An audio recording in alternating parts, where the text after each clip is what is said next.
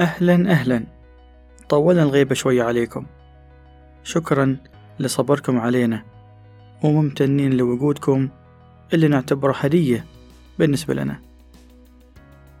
هذه عودة مع بودكاست تنوير ونكمل مع بعض رحلة لغات الحب الخمسة ومع اللغة الثالثة وهي لغة الهدايا.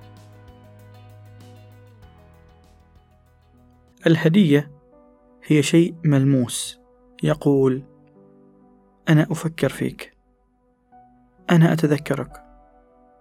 أنا أريدك تحتفظ بهذه الذكرى مني لتتذكرني وتتذكر حبي لك. ما مهم في الهدية قيمتها المادية. أو حجمها ولكن المهم هي قيمتها المعنوية. وهي القيمة الأساسية اللي بتعيش طويلا مع الشخص. وتكون الهدية هدية لما تمثل الحب الأصيل النقي وليس تغطية عن مشاكل سابقة. البعض يظن بأن تقديم الهدايا وباقات الورد بعد كل خطأ أو سوء فهم أو خلاف ممكن يمحي الأثر السيء ولكن لا. الهدية ما تغني عن الاعتراف بالخطأ والإعتذار لتصفية النفس من أي شائبة. ممكن الشخص اللي غلط عليه يقبل مرة ومرتين وثلاث ولكن المرة الرابعة الهدية بتكون بلا قيمة. وبيقول لك أعتذر ما أقبلها منك. هديتي إنك تقف أمامي وتعترف وتعتذر ونواجه المشكلة بدل هذا النوع من الهروب. نعم هذه أحد استخدامات الهدايا اللي تخليها تفقد قيمتها. الشخص اللي لغته الأساسية في الحب هي الهدايا بيقدر أي هدية سواء غالية أو زهيدة الثمن. شريتها أو صنعتها له خصيصا في المنزل. أو قد تكون من أي شيء في الطبيعة موجود. المهم فلان يحبني لأنه تذكرني وأهداني هذا الشيء اللي يخليني أتذكره وأتذكر أنه بقربي دائما. لذلك إذا كنت من النوع اللي ما متعود يهدي أو يستقبل هدايا بسبب الكلفة العالية للهدايا لا تخف. صاحب هذه اللغة ما يتشرط أبدا حتى لو جزء من صدفة. حصلتها على الشاطئ وخبرته وخبرته أنك تذكرته بسببها. بيفرح ويحتفظ فيها ويحتفي أيضا.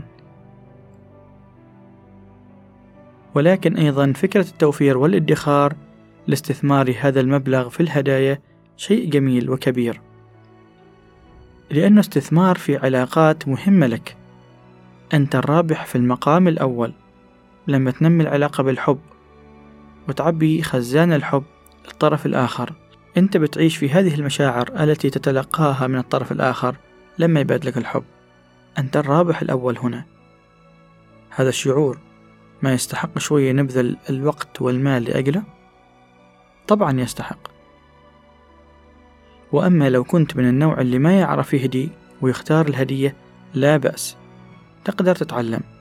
إما بسؤال المقربين عن اللي يحبه أو استماعك لاهتماماته ورغباته. بتعرف اللي يحبه وبتقدر تهديه وتفرحه. قلنا بأن الهدية تذكار ملموس صح؟ نعم هي كذلك. وقد تكون على هيئة حضور إنساني منك. للشخص المقرب في لحظات حزن أو فرح أو غضب أو ضيق. حضورك ملموس وفي وقت ثمين وغالي. أكيد بيكون وقع هذا الحضور كوقع الهدية بل أكثر. ولكنها هذه المرة الهدية تتمثل فيك وفي حضورك. ويا سلام لما تكون أنت الهدية في أغلب الأوقات وأحيانا تحمل معك هدية صغيرة تبقى أطول وتبقيك في القلب أطول وأطول. بس بذكر لكم مثال قريته في موضوع الحضور الإنساني وأعرف مثله الكثير في الواقع وأكيد لما تسمعوا آه هذا المثال أنتوا أيضا عندكم أمثلة كثيرة آه تتفق مع هذا المثال. في لحظات الولادة والمرأة تصارع المخاض ليخرج الجنين ويرى النور في مرة الزوج من قوة التوتر والملل ملل الانتظار قرر يذهب يلعب كرة قدم. تخيلوا؟ مل من الانتظار؟ وعاد لها بباقة ورد لكنها أخذتها ببرود وقالت له ما شي هدية مثل لو كنت شفتك أول واحد بقربي أنا وصغيري. مثل هذه الذكريات ممكن تعيش بشكلها المؤلم سنوات طويلة وطويلة جدا.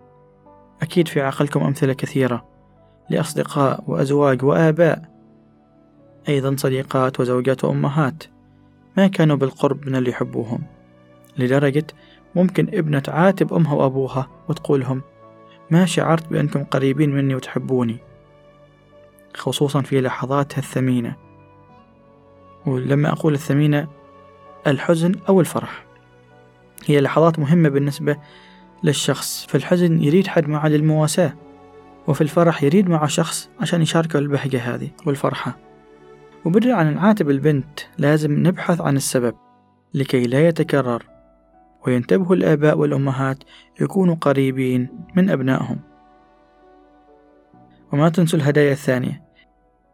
يعني القصد ما تستخدموا هذا الكلام وبعدين تسمعوا الآخرين إنه وجودي هدية ويكفيك لا ما يكفي. ولو سمحت روح جيب هدية وتعال. يا الهدية أنت. فمثل ما شفنا يا أصدقاء الهدية تجديد جميل ورقيق لأي علاقة ممكن تكون فيها وهي تجديد لك أنت في المقام الأول مقدم الهدية. الهدية للصديق تقوي علاقة إنه في شخص بجانبك وقت الرخاء والشدة. الهدية للزوجة أو الزوج تقوي لعلاقة أسرية تصبح دافئة بالمودة ومعطاء للحب. والهدية للأبناء مراهقين وأطفال.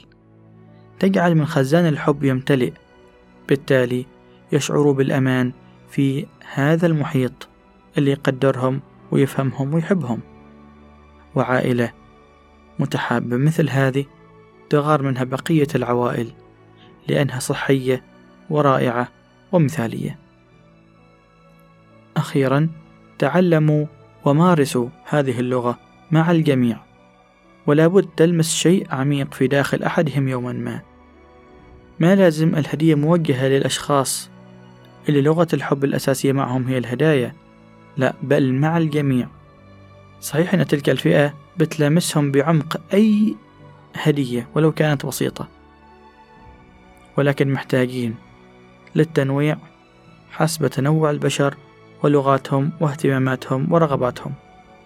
التنويع جميل مثل الحديقة المليئة بمختلف الزهور والورود والأشجار.